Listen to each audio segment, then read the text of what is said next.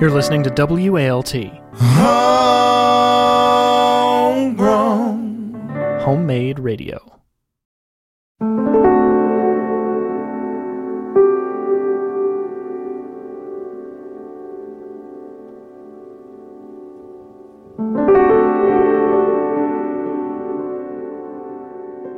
You're listening to Fisher Family Ghosts. a Six Feet Under companion podcast. I'm Sam Dingman. I'm Adrian Bain. Adrian Bain. Halt. What? Before we go any farther in this episode, I was just gonna get a chip. no, What? we have unfinished business, milady. Excuse me? We have to talk about Rico Yeah, we fucking do. from last week's Yeah. episode. I'm embarrassed that we didn't actually get to talk about him.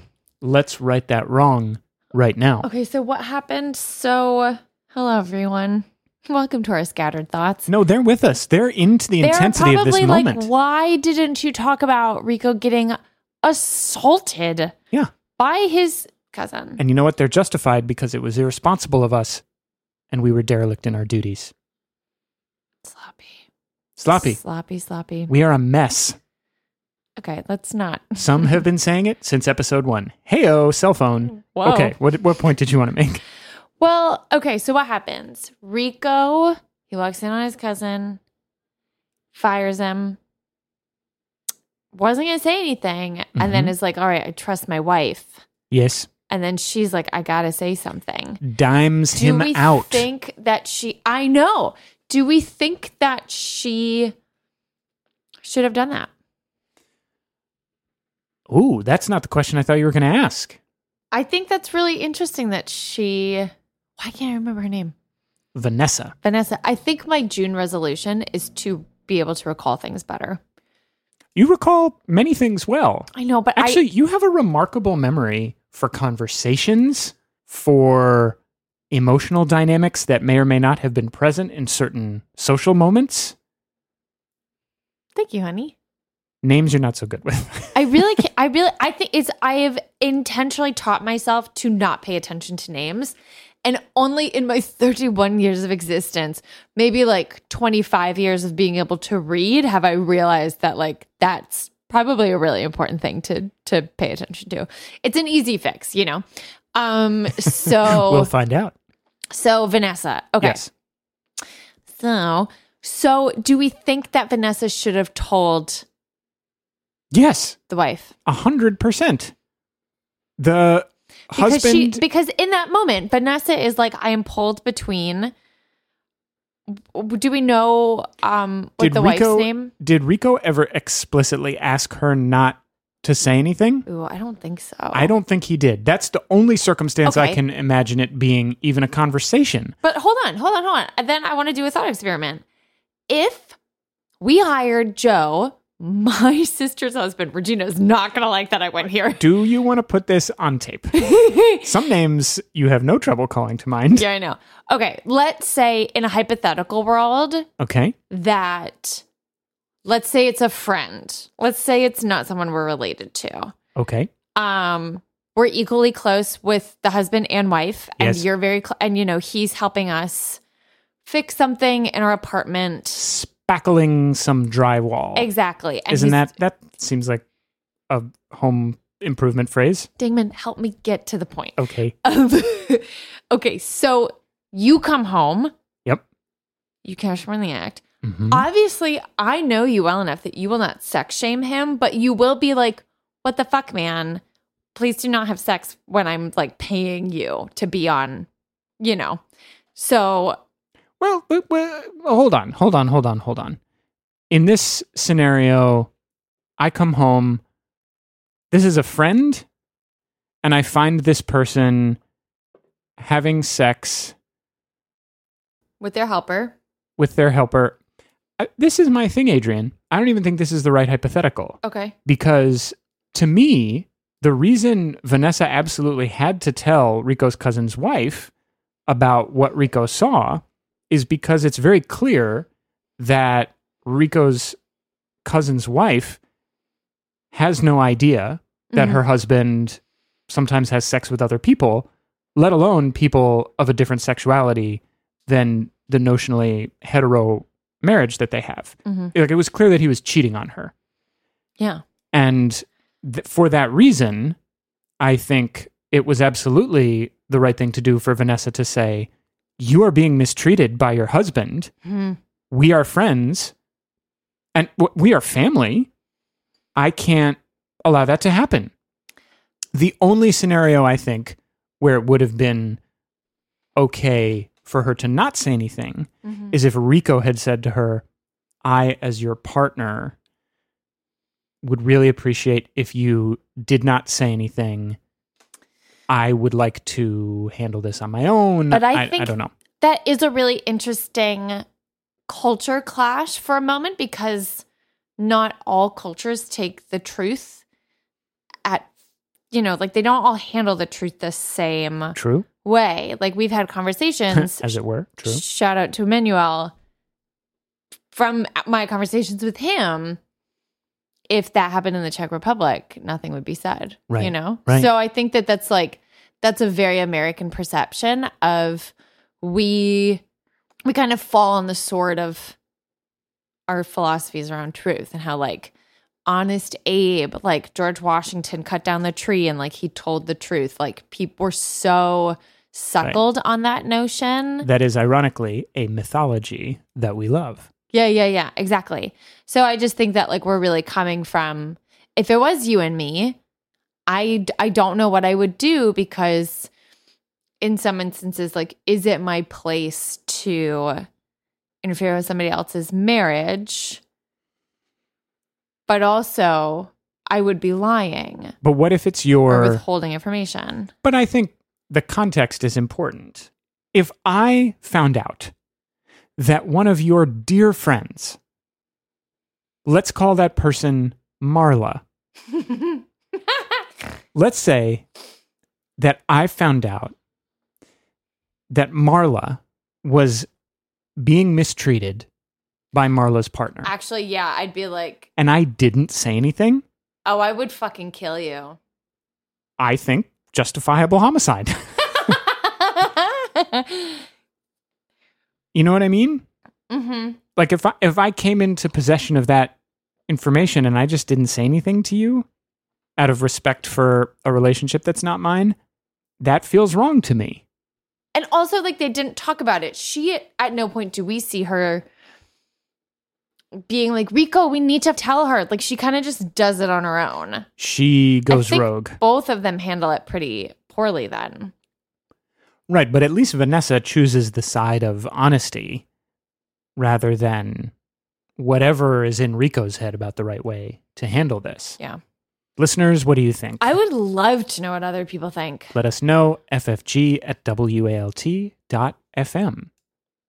But getting back to this whole dynamic of partners in relationships communicating in jacked up ways, That's all we do. let us. I never want to say anything directly to you. this entire podcast is a series of coded messages Mhm. about actual This stuff This is my Britney. that Adrian and. What? the way that Britney Spears, there's a conspiracy theory that Oh, that Britney she's like Spears sending is messages. sending messages. Yeah, yeah. So this is my Britney. I can't even handle that information right now. which is perfect because Claire talks about Britney Spears' virginity in this episode. Ayo. She's a segue machine. This. I got one. it. I She's got a it. segue machine. okay, we are going to take a deep breath, consider our emotions about season two, episode nine, and when we come back, we will share those emotions with you.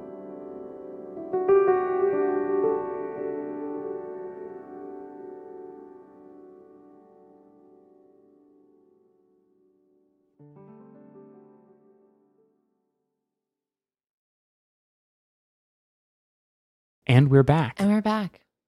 Adrian Bain, let's get right into it. Get into it. This episode, I just wanted to say, I don't know if I have a larger point to make about this. Well, I sort of do. I I have a question for the listeners Mm. who have seen Six Feet Under all the way through before. Mhm. This episode was written by series creator Alan Ball, Aw. and it was very, in my opinion, very much an episode about fatherhood and A lack of communication around fatherhood. And since he's the one who came up with this, the entire concept for Six Feet Under the show in the first place, Mhm. it seems like that is a subject he's very interested in writing about. Yeah. And I'm wondering if anyone else has noticed a stronger presence of that theme in episodes written by Mr. Ball as the series continues. FFG at WALT.fm. Adrian Bain, would you agree with me that this episode was very much about fatherhood and the miscommunications Well, between fathers and their children? yes. And a little bit about like disappointment and depression. There was a Yes. lot of mention of depression as well. yeah, Keith is very obviously going through something. The two wives that the construction workers are talking about are very obviously going through something. Wait, I just had a huge thought. Hit me. Do you think that Keith is so insistent on Carl yeah, Carla because he himself needs help? And he's ignoring that?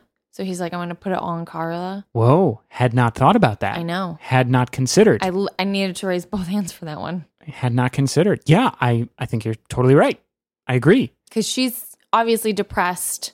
She mentions that. He's pushing her to get help, and then every time time David tries to offer help, he is becomes sass pants. deeply resistant. Little to it. sass pants. Yeah. Um, so and he's obviously like going through some form of depression. And David is just like holding steady. And it really is such a yin and yang to the earlier seasons of like what their dynamic was. Yeah. Initially, when we met David and Keith, they had poor communication. The dynamic that once brought them close together, whatever it was, was fraying, and they were clearly on a path to splitting up. Mm-hmm. And now, in spite of the fact that Keith is very clearly going through something intense, David is in an emotionally centered enough place to hold emotional space for Keith Yeah. to not freak out when Keith gets upset, to He's like a storage room of emotional space. he listens to Keith when Keith expresses his needs. Keith's like, I want you to go. And David says, Okay, I will go home. That's fine. Or or he's he offers to go home if that's what Keith prefers. He doesn't seem to be deeply wounded by it. He's in a he's it's hard earned, Yeah, but he's really gotten there. totally. Whereas in the beginning of the series, the Nate and Brenda were seemed like they were so in sync, so on the same page, kind of marveling at their wackadoo families from a space of some remove until they really started to have to confront very significant needs within themselves as they relate to their relationship with each other. And now they can't even tell each other the truth. The reason I said the thing about fatherhood at the Mhm. beginning is in addition to the themes of depression and devastating realities falling out of the clear blue sky, that I think the death of Dwight Edgar Garrison s- sets us up for in this. There is also this recurring theme of people not knowing their fathers, not being able to communicate with their fathers, not talking to their Oh, fathers. That's a good Paul. Um, Brenda says to, well, the first example of that is that Dwight's daughter Yep. gets upset. She says, I hadn't talked to him in so long. Keith and Carla are definitely rehashing their relationship with their father. Yeah, yeah, yeah. And then Oh my God, daddy issues. Also, my dad won't call me back. Like, what does this say? well, maybe he's been watching Six Feet Under. yeah, maybe he has. Actually, we know that he's actually been watching um, Birds of Prey, the Really? who's uh, that Harley Quinn movie from the Batman because he shares our HBO. I know. um, and then the biggest lack of communication around fatherhood is when Lisa shows up in the grocery store and says to Nate, "You are the father of this baby that I'm carrying." yep. because surprise six feet under viewers nate and i had sex during that seattle visit Yeah, let's talk about Nate being a baby daddy. i will say sam Dingman catchphrase completely forgot about that plot twist could you forget had that? no memory of it. And That's really comforting to know that like you'll probably just forget some really significant moments in our early. but I'll remember all the names. you remember the emotionally significant events. I will remember what to call everybody. I don't know if that's an equal trade off, but no, okay. I, I think you're carrying a bit more of the burden there. Can we talk about something mildly superficial first? Sure. Okay, I don't know Los Angeles, right? So is it wild that they would be shopping in the same I think Lisa was looking for Nate she was fucking looking. because, Because she's wearing that coat. Like Mhm. what is that coat? Yeah. I think she was trying to figure out how to play it and the best she's been able to. If she's in a terrible situation, obviously, Right. but the best she was able to come up with was well, I have an opportunity to move to the city where he lives, Get paid some good money. which I'm going to need if I'm going to be raising this baby by Oh my myself. god. I would never And-. I'm going to track, and I I want to track him down, but I she's so non-confrontational. but she's non-confrontational. She does not want to confront him. The other thing I wondered about in that moment, Mhm. this actually, I, this is not a superficial question at all. She says to Nate, "We've been through this before." I know they've had an abortion. Come on. so I think Lisa, Wrap it up. Lisa says That's fucked up. to herself, "He's not getting away with it this time. Maybe I'm not ready to go over to the funeral home and confront him, but yeah. I'm gonna lurk around places I know I might see him until I do." That's sad and creepy at the same time. Creepy on Lisa's part. Yeah. Right, because you'd you'd prefer that She she'd just, just, be like, able to waltzes up to him. go talk to him. yeah. But got to put more of the blame on Nate here, I think. No, no, no. Well, y- yes. I don't think that Nate handled it well. I think that he is emotionally, he emotionally uses her, he physically uses her.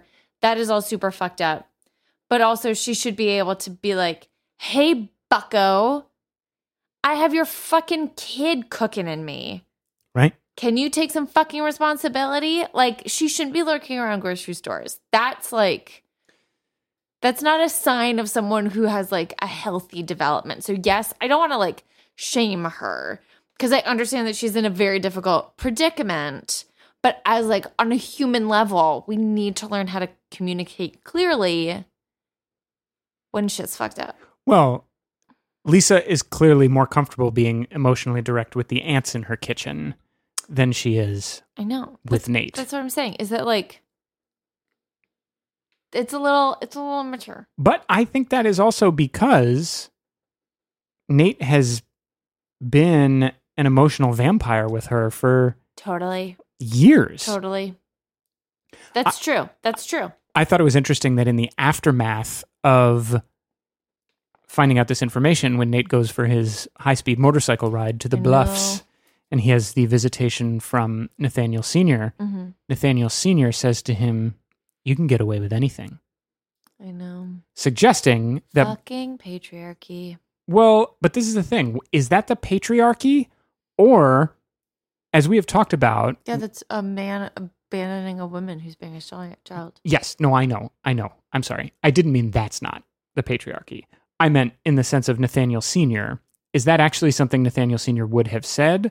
Or Is that Nate's thought? is that Nate's perception of what his father's value system was? I think it's the latter. By the logic that we have talked about on the show, when Nathaniel Sr. appears to people in the show, it is partially their perception of who he was as a person. Yeah. And it's partially them talking back to themselves. Yeah. So I think it's interesting that in that moment, we discover that Nate's perception of his father is apparently that you can just do whatever you want and you don't have to tell anybody the truth. Because we know that Nathaniel Sr. was a secretive dude, Mm-hmm. and we know that he was not always clear with people about who he was or where he was coming from. But we also learned in the last episode when we saw him as a human rather than as a Right. embodied memory or personification of people's anxieties that even if he had messed up ways of showing it, he did really love his family and want his family to be together and care tremendously about them. Yeah. So I found that moment very heartbreaking that somehow, Hmm. to Nate's perception, that got turned into just do whatever you want and mess with people's emotions and say whatever you need to say to get away with it. I mean, I took it a little differently Tell me. Because I was thinking that he was suggesting that as a dude, he never really has to take responsibility of where his seed falls and that he can just like walk away whenever he wants to. I took it in a much more specific sense, I think. But did you But did I- you take I- that as something Nathaniel Senior actually believed, or something? No, I I definitely took it in what you were saying and like this is how Nate perceives his father. Mm, mhm, mhm, But I just took it in a more narrowed way. mhm, mhm. But it was about paternity Yeah. specifically. Being like, you can walk away at any point. Mm. Mm, The question is, should Nate tell Brenda? Brenda's not going to tell him about her extra, I don't know, I, about her cheating. You know, she's not going to say it. hmm So again, it comes back to the truth. Like, and I truly believe this, and not just because I'm an American, but maybe that adds to it. I do believe that being honest with each other and telling each other the truth as quickly as possible is kind of a secret sauce for relationships because then shit doesn't fester. Yeah. You don't start acting out because you have all of these suppressed feelings. Like, the sooner shit is out, the better. And that's why I need to tell you I'm $65,000 in debt. Okay, Nikki from Big Love. Let's talk about Big Love. No. um, also, spoiler alert: if you haven't seen, well, you find that out pretty really? You're making Love. light of my confession? You don't know if I'm kidding. I'm pretty sure that you're kidding, Adrian. You just brought in from the curb a water bottle that someone else was giving away Yeah, I'm poor. because you didn't want to buy a new one. That because I'm $65,000 in debt. Oh yeah, I could see how it could work that way actually. I was going to say that it was like you don't you don't have the impulse to like spend spend spend, but it could also mean that you had the impulse to spend spend spend and now all your credit cards have been shut off so you can't buy a new water bottle. Mhm. Hmm. Well, lots for us to sort through after this episode. Okay, but let's stick with Brenda for a second. Yep. I had a huge two hands in the air Adrian style revelation myself in this episode, Great. What is this? What is this one? as in Y and YMCA. No. Uh, Touchdown. touchdown. Touchdown. Yeah, yeah, yeah, touchdown. That's had a- my sports understanding. I had a touchdown moment because all through these last few episodes where Brenda's been acting out, running wild, and then furiously writing about it, I have been unable in my tiny brain to figure out what is the deal with Brenda and writing this book. Like why is writing this book so important to her? What what is this subplot about? And then I'm watching the episode today. Brenda's in the bookstore. Mhm. She sees Charlotte Light and Dark. And then I was like, oh, of course she wants to write a book She wants to rewrite her own story. about her uh, actual inner life because a book about her fake inner life was put out into the world and declared to be the truth of how she operates. And she is trying to correct that. And that gave me a deepened level of compassion for these urges that she is feeling, even though obviously it's very bad that she is cheating on Nate left and right. It made me understand on a deeper level the connection between these impulses for her. Well, and also the last book that we see her kind of make up is your brother's a wacko and your fiance's gonna die. Like she very much feels like the there is no control. Mhm. She is losing control with the people around her. She's losing control of the narrative of her life. and she's losing control of the narrative of her life. So she's Yeah. like, fuck, I need to write on my own. Ugh, I think we cracked it. Yeah, I did. Like a fucking walnut. there was another interesting small now this is a trivial shallow superficial point that i'm about to make when they were when the camera was panning across the titles of the Mhm. books in the psychology section Mm-hmm. one of them said the title of the book and then it said second edition Mhm. but edition was misspelled they had spelled it like addition and subtraction Ah, rather than edition so that's funny. not much need to dwell on it, I suppose, but I just wanted to say that I noticed it. However, going back to your much smarter point about the, her seeing the hallucinating the, The book titles. book titles that aren't really there. I hate you. Don't leave me. right. It- that one was so funny. It put me in mind of the scene where David has the dream on the couch Yeah. where he's watching the TV show and it's him and Keith talking about how beautiful and perfect and in sync their relationship is. Yeah. Do we think they're getting there? Because when Keith was like, Don't you think we're moving a little bit fast? I was kind of like, Keith, stop it, you know? But I did love that they were joking about it. So Well, do you which- think that they're putting in so the fantasy goes that they're putting in the that they've already put in the work. Right. Right. But are they putting in Which the work right David now? has. David's put in the work. It's never done though. Right, right, right. I just mean the work on himself that, as you were alluding to earlier, Keith is resisting doing mm. on himself. Yeah. Here's my question Which version of Keith are we meant to believe in this episode? Because we see a version of Keith that is irritated by David's presence, seems to be frustrated by everything that he says, does not want to make a connection with him. I don't think that's totally true. But we also see a version of Keith that is like, let's have sex right now. Yeah. Don't leave. I want you to stay here. All all things as we have talked about that David used to do to Keith when the shoe was on the other foot. That's true. But interestingly, Keith says at one point, I'm so tired of taking care of other people's problems. What did you make of that? Because we have talked so much about how Keith is the superhero who's always swooping in to save the day in the early part of the series. And this, I feel like, is the first hint that we get that that, Is really weighing on him. that really weighs on him. Totally. Well, I think that like if we take if we compound all of the bullshit that David put him through, and we don't really get a sense that what was it, Eddie, his ex? Yeah. We don't really get a sense that like he took care of Eddie's problems, but he's obviously taking care of his family's problems. And what does he do for a job? He's Yeah. literally there to go fix problems Mhm, mhm, in mhm. ideally a non violent way. Right.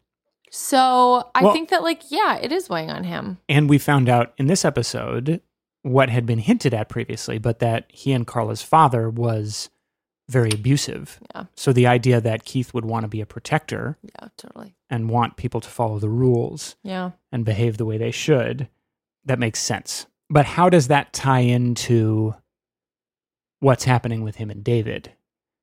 Because David is being very protective of Keith's feelings in this. Not protective, but because that makes it sound like he's not telling Keith stuff. He's being very He's he's hold he's I think you said it before. He's giving him the space since Keith is so resistant to find to getting serious help.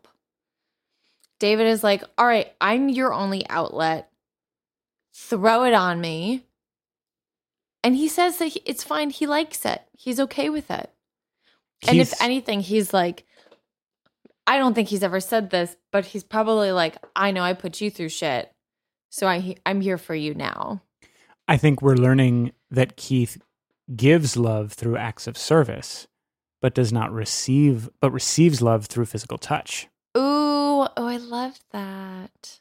Because in the moment where he really gets the most vulnerable with David, he says, I miss Taylor. David says, I miss Taylor too. And Keith says, Give me a Let's have sex on the floor. Oh, that's so astute. Oh yeah, that's so good. Speaking of therapy, though, hmm I want to go back to Brenda quickly because I found it very interesting. We were talking in that scene uh, last week. We talked a bit about how Brenda's relationship with Melissa seemed to be a kind of catalyst for Brenda to give herself permission to do all this stuff that she's been oh, doing. Oh doing. yeah, we need to talk about her friend Melissa. and now, and th- and then she also gave herself permission to just kind of regale Melissa with her exploits because she seems to assume that Melissa will be excited for her. And increasingly, what we're finding is that Melissa, at least visually, seems sort of bored. Yeah, totally. And in this episode, is starting to get annoyed by Brenda, and even says, "Like, have you ever considered talking to a therapist?" Yeah. The implication being, "Stop using me as your therapist." Totally. And also like you're being really reckless. Mhm, Right. You're yeah. clearly avoiding something. yes, that part too. and I think that Brenda thinks that just because Melissa is an escort, Right. that means that she can talk to her about any kind and all kind of sex. Mhm. But I don't think she understands that like Melissa's work is very compartmentalized from the rest of her life and that she's not fucking random guys. Maybe she is, who knows? But that actually doesn't seem on brand for her and she seems very like professional and Right. bifurcates. That's not. We don't even know anything about that part of her life. I feel like Brenda is kind of using Melissa. Very much. And I, I feel really bad because Brenda doesn't have any other friends and like that totally sucks. But again, that's also something that like she has put herself into that position. So I don't know. I feel really bad for Melissa because I feel like she's being used and like And these are the kind of things that presumably Brenda would have previously talked about. Well, I was going to say with Billy, but maybe she wouldn't even have talked about them with Billy. I don't think she would have talked about this with Billy, which is a great segue because we need to talk about Billy. Oh, we have to talk about Billy. Well, first thing I want to say about Billy Billy disengages from his quote toxic relationship with Brenda, which in that moment is like, wow, Billy, good boundaries. I don't even fucking recognize him to be perfectly honest. Oh, he disengages with his toxic relationship with his sister, but he chooses to live with Margaret? Are you fucking kidding me? well, I'm not saying it's perfect, but I think he, the points that he is making, though they are hard for Brenda to hear, I think they're valid. do seem well, to an extent. to to an extent they're valid. But what I think is very interesting is that Brenda he, Billy says that Brenda protected him from the world too much, kept him separate from the world so that he could never really learn how to deal with it.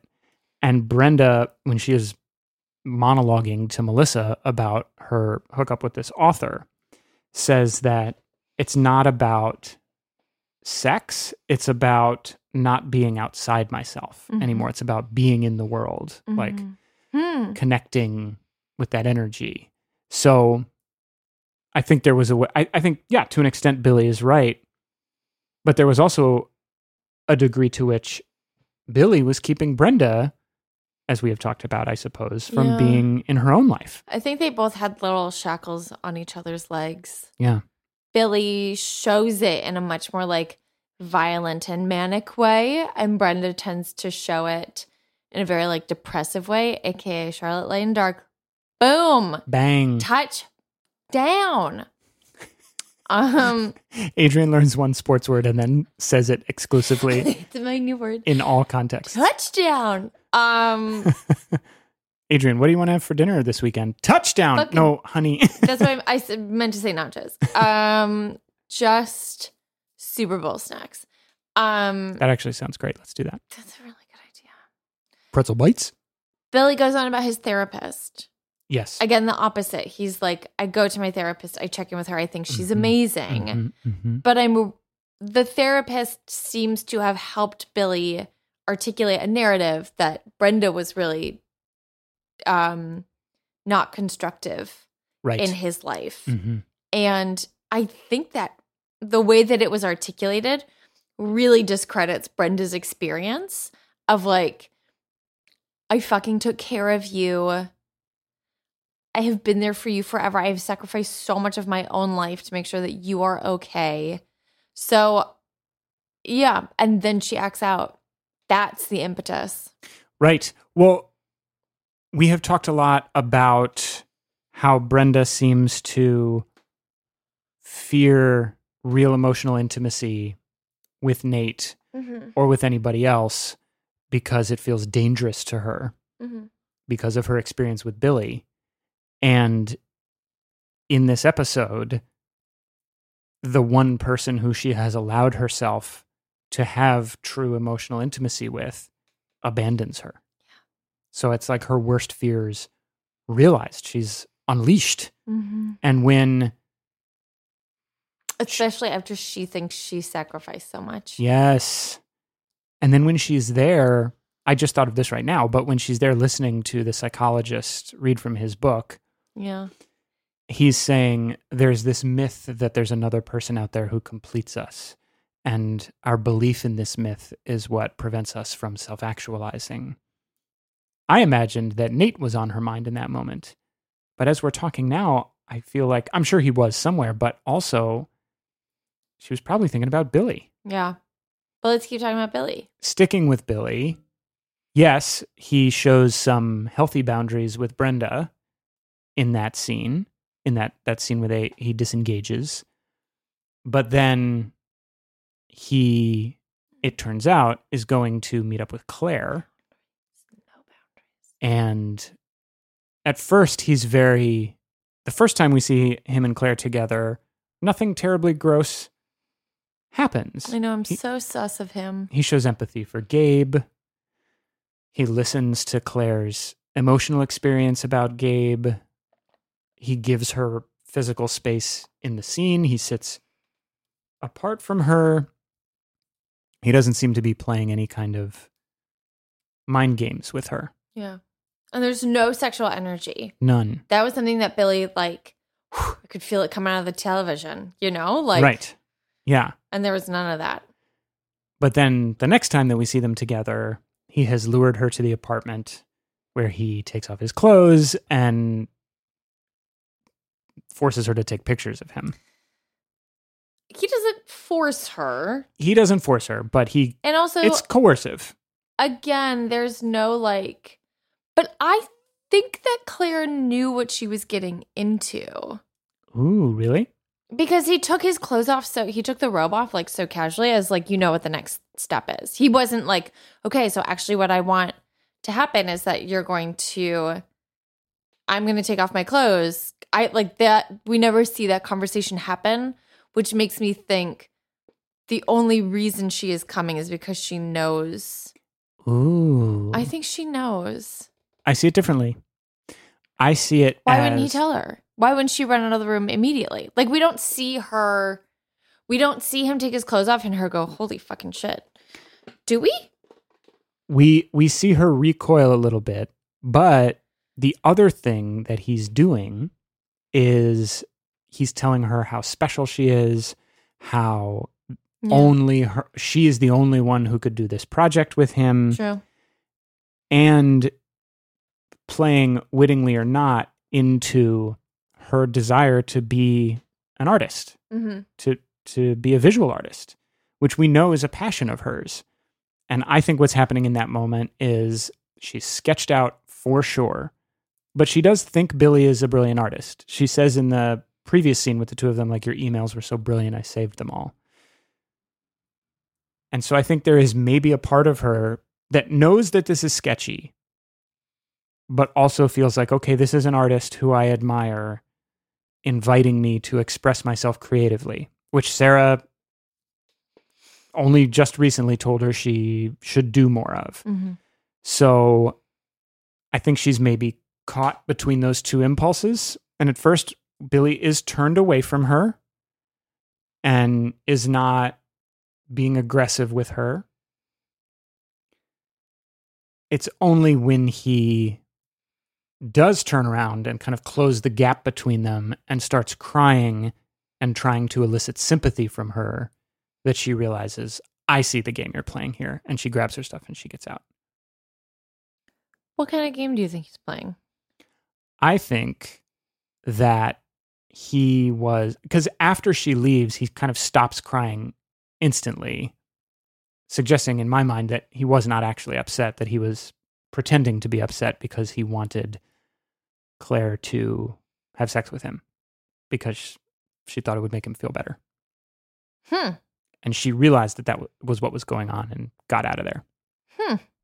That was how I saw it. I did not interpret it that way. I thought that she was fucking weirded out that he was crying. And then he turns around and she's like, I got to get the fuck out of here. Like, this is Mhm, too mhm. much emotional intensity. And she's not used to dealing with any of that. That's not to say that, like, this isn't predatory. I guess it's just like we know when Billy is weirdly aroused. And this, for me, I just didn't feel that. Hmm. But no, the whole situation is like fucking creepy. So Listeners, how did you take it? I would love to know how other people took it. FFG at WALT.fm. I thought it was the emotional in- intimacy she couldn't handle. huh. Wow. I Did- didn't think she was walking in there being like, I want to have sex with him.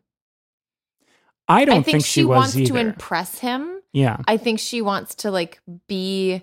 She did clarify that she was 18 though, which I'm like, hmm, interesting. Yeah. I mean, I think maybe she's trying to figure it out.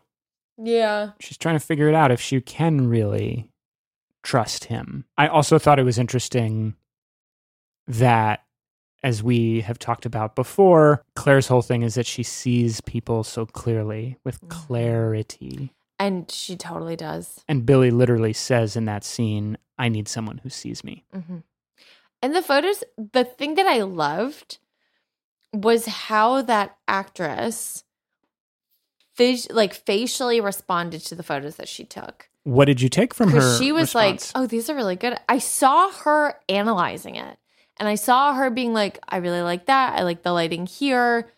I saw her being pleased and curious and like analytical in the way that like I loved that. I loved that. I agree because I think that moment was it was such a testament to Lauren Ambrose's acting. See, names. And the fact that we, we didn't need her to somehow we didn't need dialogue that somehow expressed the idea that she was like pleased with her There's photographic no craft. It was so clear just from watching her face Yeah. that she was pleased with the photographs and not it didn't have anything to do with Billy. She was pleased exactly. with her skill. Yes. It was great Claire moment. Good clear moment. And that's a great moment to end this episode. Mhm.